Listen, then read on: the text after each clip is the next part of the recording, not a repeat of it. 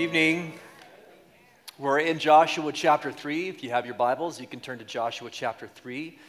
If you don't have a Bible, you can download our app, and there is uh, there's a Bible available, English Standard Version, and it actually should be set to Joshua chapter 3, so you can do that. Just a reminder that we have our Christmas Eve services next week. I can't believe it, man. I totally was miscalculating uh, last week. I'm like, all right, you know, we've got a couple of weeks, and then, you know, laying there in bed, I'm like, you do not have a couple of weeks, dude. You've got 10 days. What are you, what are you talking about? Where'd you go to school? Bad math. And so uh, we do, we're really excited. Don't forget, we have a Christmas Eve Eve service, that's Friday night, and then we have three services on Saturday, which is Christmas Eve day. And then we also have a home at home at home online Christmas service that you can uh, check out at our homepage. So there you have it, Joshua chapter 3. And we're not meeting next Thursday night because of all of that stuff, all right? So we pause for a week on Thursday nights and then we'll catch up the following week. Let's pray. Father, thank you, God, so much for this book. And it is exciting, it's amazing, it's um, so applicable to us, even though it was written so long ago. God, it, your word speaks today. There's just no doubt about it. And so we want to be in a place today where our ears are hearing, where our eyes are seeing, God, where our hearts are open to have you plant the seed of your word within it that it might bear fruit and Father, we know tonight your Holy Spirit is going to is going to disperse the seed of your word. And so we pray tonight that we would leave with something solid and concrete that we could apply to our lives as we grow near to you in Jesus' name. Amen. Amen. Well, you know, the moment had come, and we talked a little bit about this over the last couple of weeks how really this is a crescendo, it's an apex, it's a huge moment for the children of Israel because they've waited, they've waited a long time to enter into the promised land. Do you know how long they waited? Well, they waited for 40 years. And there's a, there was a reason behind their waiting. It certainly was not um, a God induced waiting, it was self inflicted.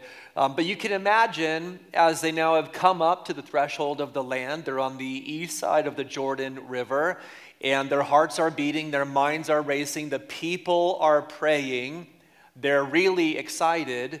Um, but before they can go into the land, they have to go through the river. And no one's laid this out yet. It's not as if, uh, and you know, there is this big obstacle before them, just like God always seems to do. He turns the obstacle into an opportunity the obstacle becomes evidence of his presence in their lives. Um, but of course, you know, they didn't have the book of Joshua to read to know how it was going to be that God would work these things out. And so, truly, they're learning to walk by faith, which was, I believe, uh, what God had intended for the people at this time. And so, here they are. They've come up, like I said, to the precipice, the, the boundary of the promised land and they're waiting for further instructions. And so the Bible says in verse 1 of chapter 3 Then Joshua rose early in the morning. By the way, let me just say, uh, good things happen when you rise early in the morning and seek the Lord, all right? Uh, do we have any people here who are not morning people? Raise your hand. I'll just say when you make the sacrifice to rise early and seek the Lord, there's a greater reward in heaven for you so make sure you do it. Then Joshua rose early in the morning, and they set out from Shittim, and they came to the Jordan, he and all the people of Israel, and lodged there before they passed over. At the end of three days, you'll notice that three days is a really significant uh, number of days in the scriptures. The officers went through the camp and commanded the people, and this was what they said. As soon as you see the ark of the covenant of the Lord your God being carried by the Levitical priests, then you shall set out from your place and follow it. Yet there shall be a distance between you and it about 2,000 cubits in length, that's about 3,000 feet or half a mile. Do not come near it in order that you may know the way you shall go, for you have not passed this way before. So you, you remember with me, uh, Joshua was. Joshua was the servant of Moses. You know, when you think about Joshua and the way Joshua led, of course, Joshua was his, he was his own man, right? He was his own leader. God never intended for Joshua to be just like Moses because there was only one Moses uh, and there was only one Joshua. And let me just say, there's only one you, right? There's only one you. God's not intended for you to be a, a carbon copy of somebody else. I think, you know, sometimes, at least in the ministry, there can be this temptation when you see somebody that is powerfully used by God. And this happens uh, pretty regularly. There's a temptation, you know, to, to want to emulate, to, to want to be just like somebody. And, and don't get me wrong, we should always be learning from leaders that we respect. Um, but we should never be in a place where we feel the pressure to be just like them, because that is a pressure, certainly, that God has not placed on any of us. Nevertheless, Joshua had learned from Moses, and I think one thing that he learned from Moses was to delegate. You know, Moses wasn't always a good delegator. Uh, in fact, he had, he had early on, he had hit a wall, uh, and he, think about this, there's, there's most likely, you know, early on, right after the um, crossing of the Israelites through the Red Sea, there was this tendency Moses had to take on all the responsibilities himself. And so the Bible actually says that he would judge every single matter that every single person in uh, the whole uh, community of Israelites brought to him. And his father in law was like, by the way, you know, I mean, you may not like to take the, the advice of your in laws, um, this was one, of those instances where it was good advice. His father in law, Jethro, said, Hey, hey, Mo, what are you doing? Probably not a wise thing to do. You're not going to survive under all of this pressure. I mean, what man can? And then he instructed Moses on how to set leaders over um, certain number of peoples in uh, the various tribes. And so it is evident to me that Joshua learned that he was not really responsible for handling everything. He didn't have to be a control. Yeah, he didn't have to be. A, we have any control freaks here tonight? Don't raise your hand. Um, but you know, he didn't have to be a control freak. He, he learned to delegate, he, he learned to give responsibilities to other people. Um, and I want to encourage you with that as well tonight. You know, God doesn't want you just to carry the load or carry the burden yourself. Good leaders always raise up other leaders. And well, these leaders, well, they had the authority to speak. And speak they did. They instructed the children of Israel, here comes the instruction. They weren't necessarily sure how it was going to be that they were going to get to the other side of the Jordan River, and you know the details are laid out. And the details go something like this. He, they said, As soon as you see the Ark of the Covenant of the Lord your God being carried by the Levitical priests, because you remember with me, there was, there was a prescribed way to carry the Ark of the Covenant. Some of you tonight, tonight, might be thinking, well, what in the world is the Ark of the Covenant? And you're just thinking Raiders of the Lost Ark right now. I'll explain it to you in just a minute. Um, but, but they said the moment that you see, the moment that you see the ark moving, what you're going to do is you're going to get up out of your place and you're going to follow the ark. But you're not going to follow it too closely. There needs to be a space between you and the Ark of the Covenant. Now, it is interesting that in the next two chapters, chapter 3 and chapter 4, uh, the Ark of the Covenant, that phrase or um, other ways to describe the ark appear about 16 times. So, really, it, it's a major player in these two chapters. And there's a reason for that. Remember, the Ark of the Covenant, at least on the earth, was the throne of God. Um, it represented the place where the presence of God dwelt. Uh, you remember the tabernacle and, and the opportunities that Moses had to go into the Holy of Holies and then behind the veil into the most holy place. Moses would go and he would make an offering for himself and for, for the people. At least the high priest Aaron did that.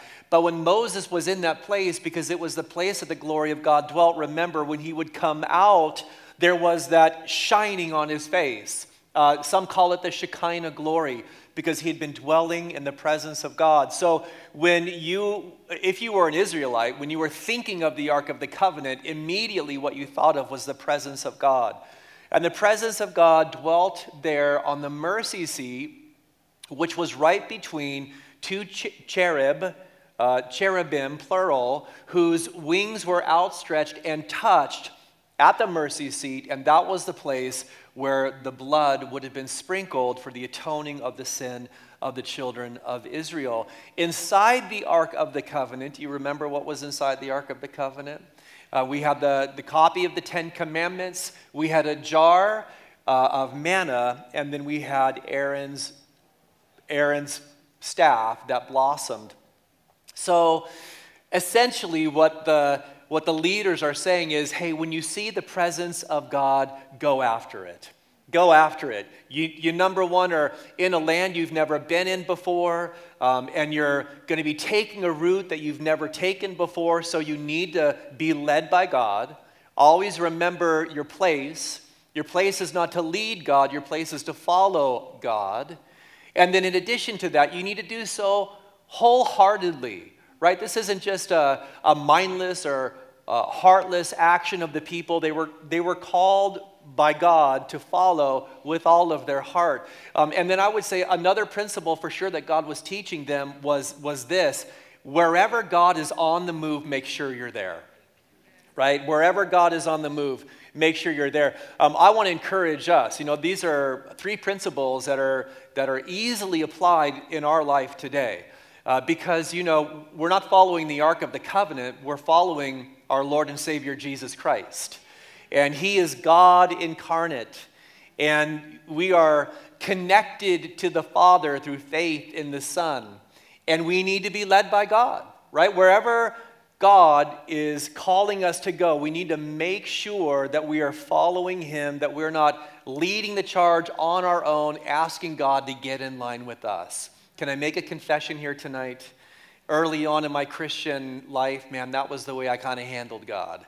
You know, and there were circumstances that had to happen in my life where God woke me up to the reality that, that I was really asking Him to come along for the ride. And I remember distinctly Him convicting me one night of this, and, and the voice of the Lord spoke to me in my heart, saying, Derek, did I call you to lead me or did I call you to follow me? And that man, that was, and you know, it wasn't as if all the things that I was doing were bad. It was ministry, right? It was getting after the gospel. It was preaching on campus, and I had all these ideas, but I placed my ideas in front of God before seeking Him and sitting at His feet and asking Him to sort through the ideas that were on my heart. We need to be led by God. We need to be led by God with our whole heart. And listen, we need to recognize where God is moving and we need to get in line. You know, I think that this is a, a great principle for experiencing God. Just sit back and make the evaluation hey, where is God moving? And that's the place where I want to be. Um, Andy Bala is here tonight, and he'll hate me for saying this or pointing him out, but you know, Andy leads our veterans ministry. And God is doing an amazing work in the veterans ministry. Maybe you have a heart to minister to, to veterans. You know, it's, it's good just to stand back for a second and to survey the ministry and say, God, where are you moving and how are you tugging my heart? Uh, and there are so many opportunities for you to plug into. I would encourage you to do that. 3,000 feet behind the Ark of the Covenant, of course, to acknowledge the sacredness of the presence of God. Um, but in a way, also, it's almost like, hey, God is saying, give me some space. Give me some space. You say, well, space for what? Aren't we supposed to be just as tight as we can be with God? And the answer to that is yes, but we need to give God space to do things the way that He wants to. I think sometimes, you know, we can, for those of you who are control freaks, you know, we can crowd in on God. We can try to manage God. We can try to shape what it is that God wants to do. We can create a little box of, of you know, our, our own making with our own desires and you know our own we can sometimes foist on god our own expectations and you know we we demand God to do it our way. We wouldn't say it like this, but sometimes the way we live, you know, is hey, God, my way or the highway. And you don't always see that until there's disappointment in your life, until something, you know, goes sideways or something isn't working out the way that you expected or that you prayed for in that moment. In that moment, how do you respond? Do you get mad? Do you throw a, a temper tantrum? Do you take your toys and leave the playground?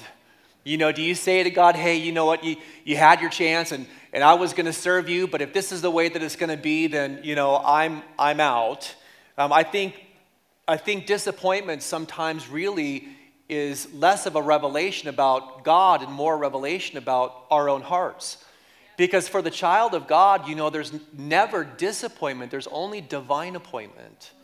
Right? I mean, if, if we're really pursuing God and seeking Him and giving Him space to, to shape and do things the way that He wants to, for instance, awaken events. You know, we had plans, we had expectations, we had desires, we'd lined it up, we had contracts, everything was set. And God stripped it all away and brought us to a place where it was sincerely God, you know what? It's yours. It's going to stand or fall based on your will alone. And so, Father, may your will be done. It is the best place to live your life. Well, the Bible goes on to say in verse 5 Then Joshua said to the people, Consecrate yourselves, for tomorrow the Lord, Yahweh, will do wonders among you. And Joshua said to the priests, Take up the Ark of the Covenant, pass on before the people. So they took up the Ark of the Covenant and went before the people. So, you know, as you read these verses, what you'll notice is uh, the leaders speak to the people, then Joshua speaks to the people, and then we're going to just see in a minute that God is going to speak to Joshua. But the leaders had given some very practical um, instruction and direction. Joshua now comes along and he spiritually prepares the people and he initiates the Levitical priesthood to uh, begin to take steps. He prepares the people spiritually by saying, Consecrate yourself. Consecrate yourself because God is on the move. It's interesting to me, you know, think about this. They're going into the promised land. The promised land is filled with adversaries. There's going to be war. But Joshua doesn't say, sharpen your swords. He says, sharpen your hearts. He doesn't say, sharpen your swords. He says, sharpen your hearts. God is about to do something great, and so consecrate yourself. Now, you know, if we go back to the last time the children of Israel consecrated themselves, um, you know, it meant then that they would have taken a ritual bath, a mikvah bath, and that represented the, the, the, the cleansing of their bodies physically, but, but it, the deeper meaning of that was the cleansing of their hearts before God, the repentance of sin. Um, they would have put on a new set of clothes, and that represented a desire to walk in righteousness and holiness and to be clean morally, in a sense, before God. But all of it really did reflect uh, the cleansing of the heart. All of the outward things they would have done, and we're not necessarily sure if they did those things in this case because you know they were on the move.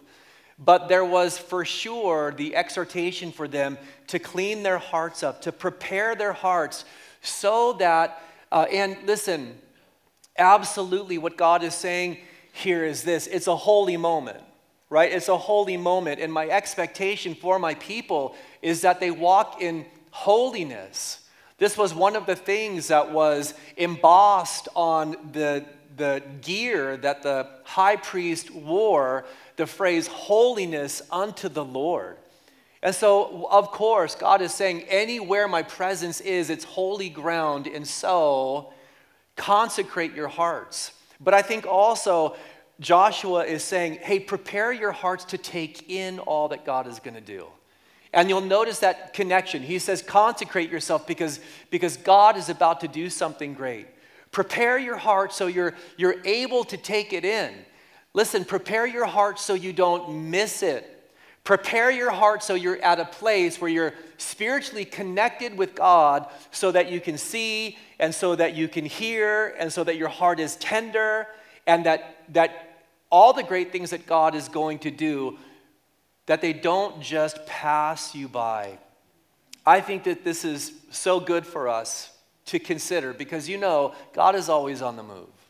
God's always on the move. God's always doing something. God's always God is always working. You know, we sing the song Waymaker and and in that refrain and I know that or whatever, chorus or verse or you know whatever it is somebody here that knows that stuff could say it out loud.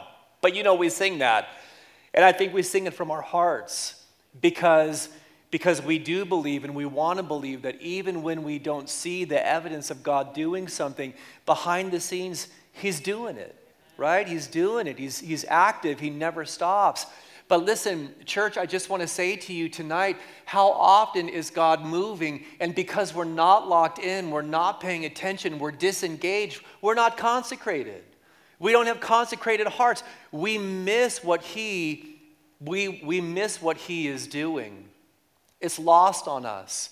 And so a month can go by and a year can go by, and we think, well, you know, what is God doing? He's not doing much. And the reality is this He is always, He is always doing something. The Bible says, um, No eye has seen, nor ear heard, nor the heart of man imagined what God has prepared for those who love Him right? I mean, and, and simply, like, direct context there is this we're talking about heaven. You have no idea how that eternal place is going to be. It's just beyond what you can imagine. But I think, I think even in this life, God has prepared great things for those who love Him. And so consecrate your heart. Be attentive and sensitive to what it is that God is doing so that when He does do it, you don't miss it. And really, He's teaching His people here to walk by faith. You know, the instruction is going to be um, it's not just the Levitical priesthood that's going to be crossing over the Jordan. You guys are going to be crossing over the Jordan as well. And we're going to talk a little bit tonight about the, the difference between the crossing of the Red Sea and the crossing uh, of the Jordan River. But he was instructing his people to walk by faith because this was what he was calling them to in the promised land. The promised land, remember, is not a picture or a type or a metaphor of heaven the promised land, the land of Canaan, the promise, that geographical promise that God had given to Abraham, is a type, a symbol, a metaphor. Um, allegorically, it is pointing to the Christian life, the spirit filled Christian life that is a function of faith. The Bible says, without faith, it is impossible to please God. One commentator said this, and I appreciate it. He said, God didn't want the people's faith to be a passive feeling, but an active force. I, I, I, appreciated that because, you know, sometimes, sometimes we think, oh, yeah, I have faith. And what, what we really mean is this we have this passive feeling within us, right? There's this passive feeling. It's, it's inert, it's not, it's not necessarily active, there's no evidence of it. Um, there's a feeling that we have within ourselves. And I'm not saying to you tonight that feelings are bad, but feelings aren't necessarily faith. You only really know if that feeling inside is in fact faith. How do you, know? Let me ask you guys a question. How do you know? How can you distinguish whether or not that feeling is really a feeling of faith or whether that feeling is just a feeling? You act, right? You act. I mean, there's evidence, there's fruit. James was really clear about that. Faith is an active force. Verse 7, y'all with me still? Okay, verse 7 uh, the Lord said to Joshua, Today I will begin to exalt you in the sight of all Israel, that they may know that as I was with Moses, so I will be with you. And as for you, command the priests who bear the ark of the covenant, when you come to the brink of the waters of the Jordan, you shall stand still. Check this out. What's that word? In you shall stand still in the Jordan. So, again, you know, God is so good to Joshua, who probably, well, we know for sure he was a little anxious, a little stressed out, right? He was feeling it, he was trembling at the responsibility that had been given to him. And so, as God has done many times, he just reassures his, his leader. You know, aren't you thankful that God reassures you? Aren't you grateful tonight that God's tender? Aren't you grateful in those moments where you're weak and, and, and frail? And maybe you're like, maybe you're a man's man tonight. And you're like, I'm never weak and fail, frail, pastor. And I say, well, no, you're not, but you're a liar, That's for sure. Because there's no one who doesn't experience fear at some point in their life, right? There's, there's no one who is absolutely exempt from anxiety. Everybody is touched by the feelings of anxiety. And, and certainly we know that the greatest leaders in Scripture, men and women, struggled with that. And God is always so good to come alongside and minister to your deepest need. He is a good, good father.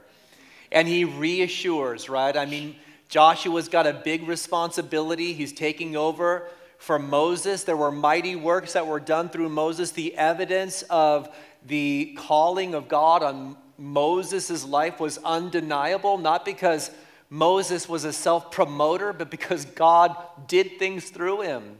And God says, hey, listen, I'm going to do the same thing through you.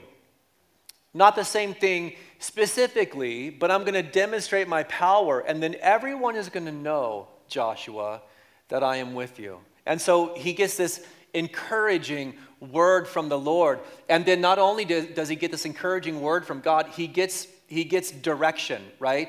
okay, hey, so you, you got some of it. The Ark of the Covenant is going to go before the people, and, and the people are going to stand up and follow the Ark of the Covenant, the, the presence of God. And when the priests, the Levitical priests, they get to the Jordan River, they are to stand in the river. I just, uh, we're going to hit the significance of the word in in just a minute. But I want you to note here that the direction and guidance of God was progressive in Joshua's life. God did not say, I mean, at least we don't see God saying to Joshua, and you know, this is well traveled here in our teaching and preaching, and so I say it all the time, but I have to say it because you know how we are. We would love to get all the details from God, like just give me the whole download and show me the way that it is, and, and, and you know, that's all I need, God. I just need the whole picture. You know how we can be so demanding with, with the Lord.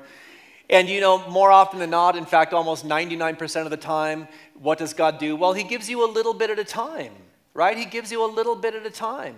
You know, maybe your work opportunity comes to a close and you weren't expecting it, and you were a good employee, you were faithful to the Lord, and you're like, man, God, what's next? But with the losing of the job, He doesn't come along and say, oh, hey, and by the way, this is what I have lined up for you everything's going to be okay and i'm going to do this miracle and that miracle and you're going to get a phone call and and someone's going to email you and text message you, and there's going to be this awesome network. And by the way, let me tell you what your next job is because it'll be so much better than the job you have right now. Don't you wish God would do that? I mean, it would make life so much easier. But God isn't calling you to have an easy life, He's calling you to be a person of faith. He's calling you to be a person of faith. You say, Well, how does God build my faith? He builds your faith by giving you one step at a time. He, he builds your faith by not giving you, by not giving you all of the information. He builds your faith by making, here it is, right? He builds your faith by making you wait. He builds your faith, you'll hate me for this one. He builds your faith by teaching you. Oh, you all are good. Oh my gosh. By teaching you patience. That's how he builds your faith. Like the, the real deal here for the children of Israel was that uh, like they, they, were, they were at the gym. They were at the gym. They were at 24 hour fitness. And, and you know what God was saying to them? One more rep. You're not done. One more rep. No, get back on that tread cycle, tre- treadmill, tread cycle. That'll tell you last time I was at the gym, long time ago. Get back on that treadmill or that life cycle or whatever you want to call it because I'm not done yet. And what God was doing was He was building their faith muscle. And it's not easy, and it doesn't feel good, and we wish that it would go differently sometimes. But you know, more often than not, that is our flesh speaking, not the spirit. And so God gives him instruction. Well, Joshua turns around. Check this out. I want you to notice what Joshua doesn't say here. Joshua said to the people of Israel, Come here and listen to the words of the Lord your God. So he's a good leader. Remember, a good leader isn't just speaking the words of God, he is listening for God to speak to him first so that he can then speak the words of God. He shares that with the people. Check this out, verse 10. And Joshua said, Here is how you shall know that the living God is among you, and that he will without fail, you should circle that, and he will without fail drive out from before you the Canaanites, the Hittites, the Hivites, the Perizzites, the Girgashites, the Amorites, and the Jebusites. yeah. Behold, the ark of the covenant of the Lord of, of, don't miss this, of all the earth. Are you paying attention here? Just listen really carefully because not, nothing is a mistake in the Word of God. Listen very carefully to how Joshua is describing God. The covenant of the Lord of all the earth is passing over before you into Jordan. Joshua Check this out. Joshua makes this about the people, not about himself. Right? God says to Joshua, hey, listen, listen, dude, I'm with you. All right, I'm with you, and I'm going to work a work. And when I work the work, the people are going to know that as I was with Moses, I, I will also, or I am also with you. Joshua doesn't say that to the people. Joshua doesn't direct the people to himself. Joshua directs the people to the Lord. Like he leaves that whole piece out because a godly leader doesn't have to draw attention to what God is doing through his or her life. The works of God speak for themselves. Joshua didn't, in other words, listen, Joshua didn't have to toot his horn. Joshua didn't have to say to the people, hey, check out what God said to me, right? God told me this and God affirmed this to me. He leaves all of that out because he knows that the, the real evidence of the power of God through his life really says it all. Not only that, but Joshua was more concerned about the people and their needs than he was his own. He was a humble man. He was less concerned about himself being built up before God and the people, and he was more concerned about them setting their eyes on God and them being built up as well and he encourages them. Hey, listen, beyond a shadow of a doubt, God has spoken, and you're going to know that the living God is among you. And without fail, he is going to drive out of this land. And then he lists the seven nations here. And then he says, Behold, the ark of the covenant of the Lord of all the earth. I just love the way that he describes God, right? He is number one, the living God. He is the living God. He's not a God of stone. He's not a God of silver. He's not a God made out of gold. He's not a God that's been carved by wood by some woodmaker. No, He is the living God. And not only is He the living God, He is Lord over all the earth. He is Lord over all the earth. There's not a single thing that He doesn't rule and reign over. You say, well, what's the big deal with this? Remember that Joshua and, and the Israelites are, are dwelling in a polytheistic world. The, the idea of monotheism hasn't crossed anybody's mind except Adam and Abraham and Jacob and Isaac and, you know, just a, a very slim segment of the world's population believed in a monotheistic God. And this is, this is what this is what Joshua says hey, we're going into a land that is filled with the, the idea of all of these deities, these local deities. There was a God of the water, there was a God for the sun, there was a God for the sky, there was a God of the trees, a God of the animals. And he's like, hey, listen, our God's not a local deity. Our, our God isn't just one God among many gods. Our God doesn't just rule over a, a part of the creation, he is the God, He's the only God, and He rules over everything. He is superior. And that's when the people of God got really excited and gave Him praise at Awaken Las Vegas on a Thursday night because they believe it too, right? They believe it too. I mean, he was so convinced in his mind, there's just absolutely no doubt that the seven nations will be conquered. He's like, he's like, God will take care of the ites. He'll take care of the ites, all the ites, right? Because they're all ites Canaanites, Hittites, Hivites, Perizzites, Girgashites, Amorites, Jebusites. There's not an ite that God's not going to deal with. I just want to say to you tonight that God not only deals with the ites, but he deals with the isms. He can handle the isms in your life. He can handle the alcoholism. He can handle the racism. He can handle the egoism. He can handle the atheism. He can handle the agnosticism. There's not a single thing that God is not over.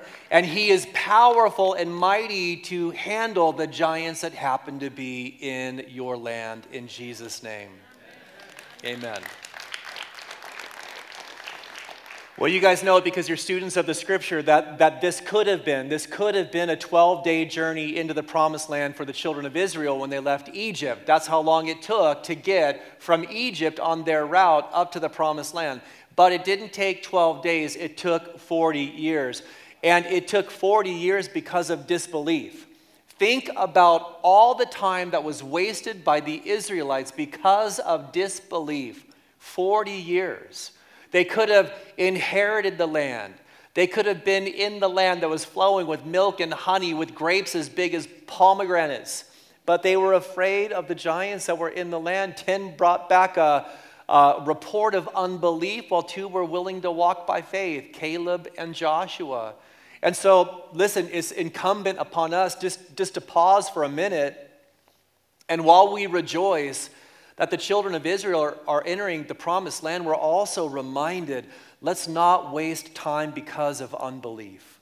Let's not be in a place where we spin our wheels, where we run circles in the desert, kicking up dust and eating sand because we've chosen not to believe in the power of God and what He's able to do in our lives. Listen, God wants you to inherit the promised land, that spirit filled life today, right now, not down the road.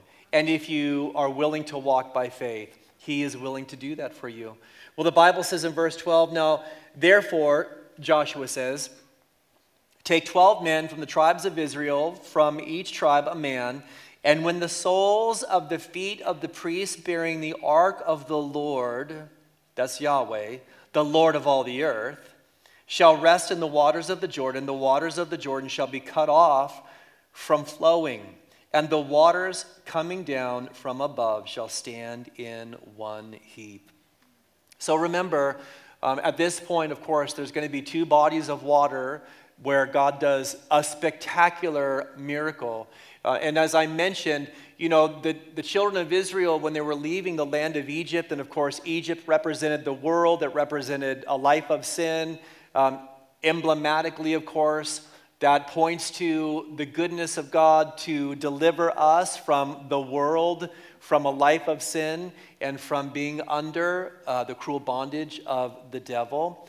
But of course, they were just learning this now, some 40 years later, with this new generation. As I said, God was developing their faith. It was another body of water. It wasn't the same body of water, but this obstacle, just like the Red Sea, became the evidence of the presence of God with his people. Can I just say to you tonight that the obstacles that you're facing in your life are opportunities for God to show, to prove, to give the evidence that He is in fact with you. I don't know what obstacle you're dealing with. Maybe it's a money obstacle, maybe it's a relationship obstacle, Maybe it's a life besetting sin issue that you're struggling with. Maybe you need some guidance and direction. Maybe there's confusion in your life. You know, you and I can get all caught up being obsessed with the obstacle when we should be all caught up being obsessed with the Lord who is able to take the mountain before us and as we shout grace, grace, cast it into the deepest sea.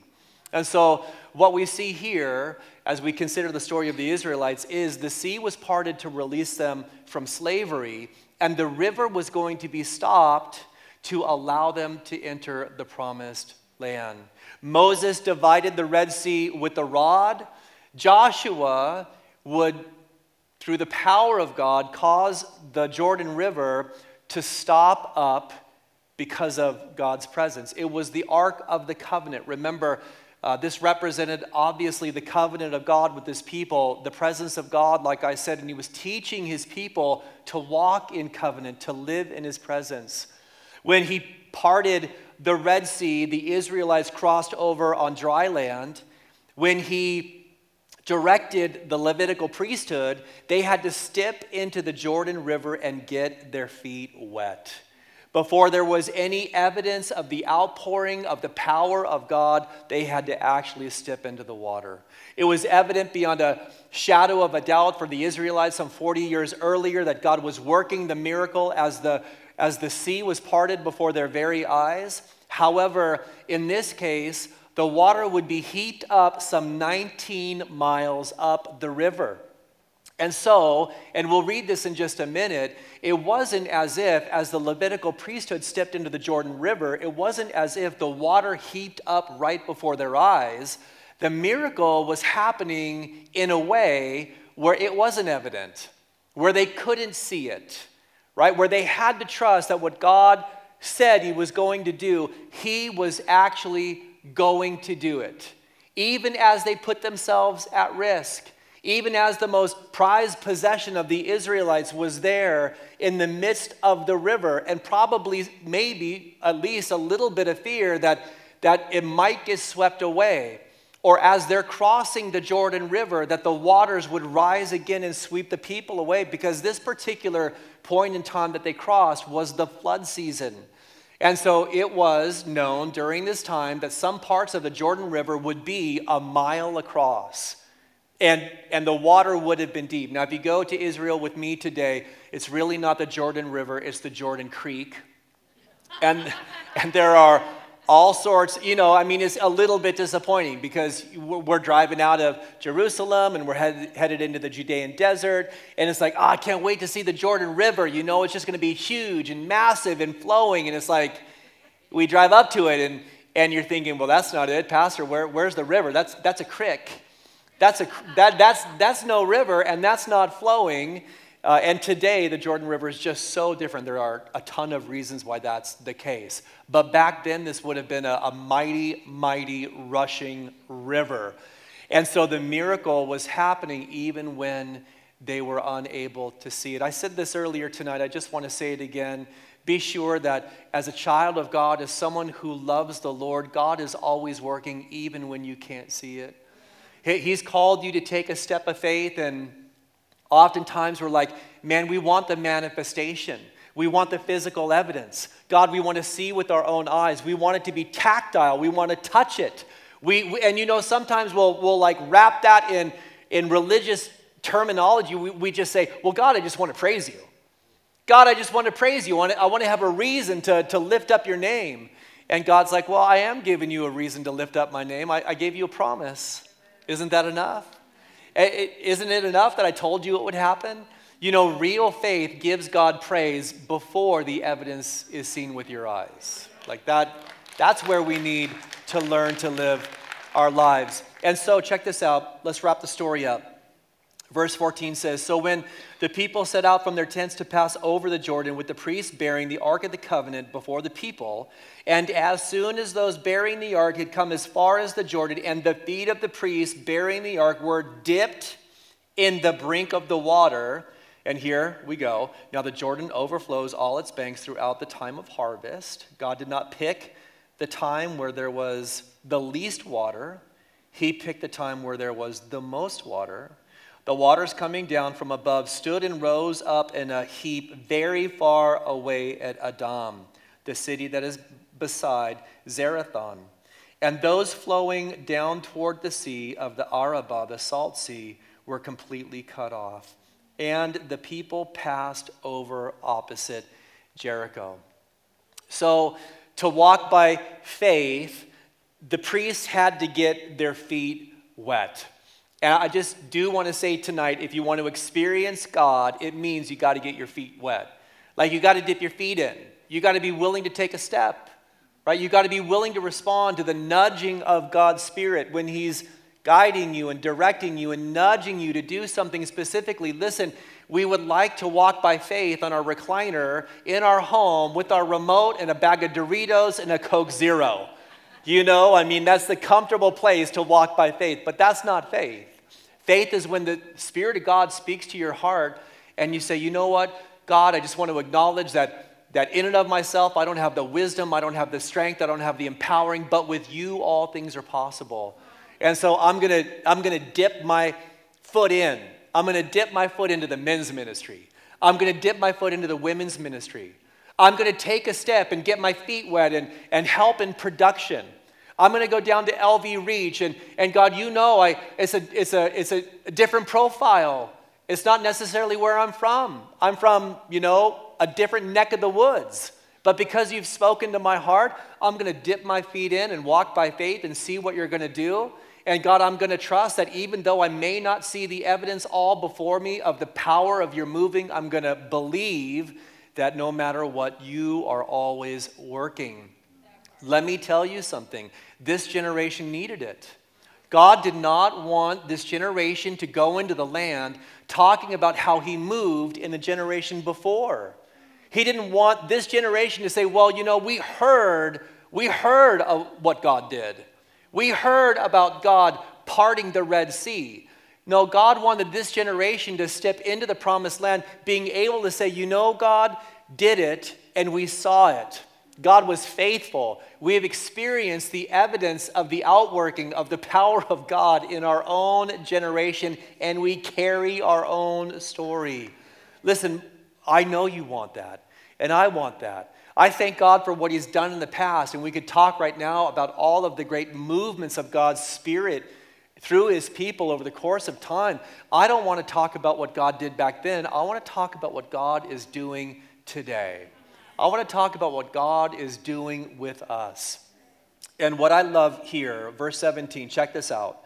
Final point. Now the priest bearing the ark of the covenant of the Lord stood firmly on dry ground in the midst of the Jordan, and all Israel was passing over on dry ground. Some say 2 million, some say 3 million until all the nation finished passing over the Jordan. The final thing I want to say to you tonight is just check this out, all right? Now, the priests bearing the Ark of the Covenant of the Lord stood firmly. They stood firmly. You know, they waited. They, they anchored themselves at the spot and they didn't leave until the work was done, until the whole nation had passed by. I, I don't know how long that took, but 3 million people, 2 million people, that's a long time. That's a long time for all the tribes to line up and to, to pass over from one side of the Jordan River to the other side. But because they were faithful servants of God, they stayed put, they stayed put, they locked in, they saw the work all the way through. And, and I will just tell you today in the culture that we live in, people are so quick, so quick to bail. So, so quick to cut bait and run. So quick, right? Spiritual snowflakes that we can be so often. A little bit of heat, a little bit of adversity, a little bit of discomfort. Things aren't the way that we wanted to. And so instead of staying locked in, and being committed to be faithful until the work is done. That, hey, I'll tell you right now, that's what God's looking for. God is not looking for how superior you are and smart you are and intellectual you are and how extraordinary you are as a communicator and how you can network and how gifted you are at this, that, or the other thing. God's looking for faithfulness, man. God's looking for faithfulness. God would far rather have a servant who has none of the worldly gifts to offer, who is willing just to stay put, locked in, stick it through until the work is done he would rather have that than the most gifted person from the perspective of the world who comes to shine for a moment until things get hard and then they leave. The Bible says there's one thing that's required of a steward of God, and that is faithfulness. God will always honor your faithfulness. Man, has God spoken to you? Has God directed you in something?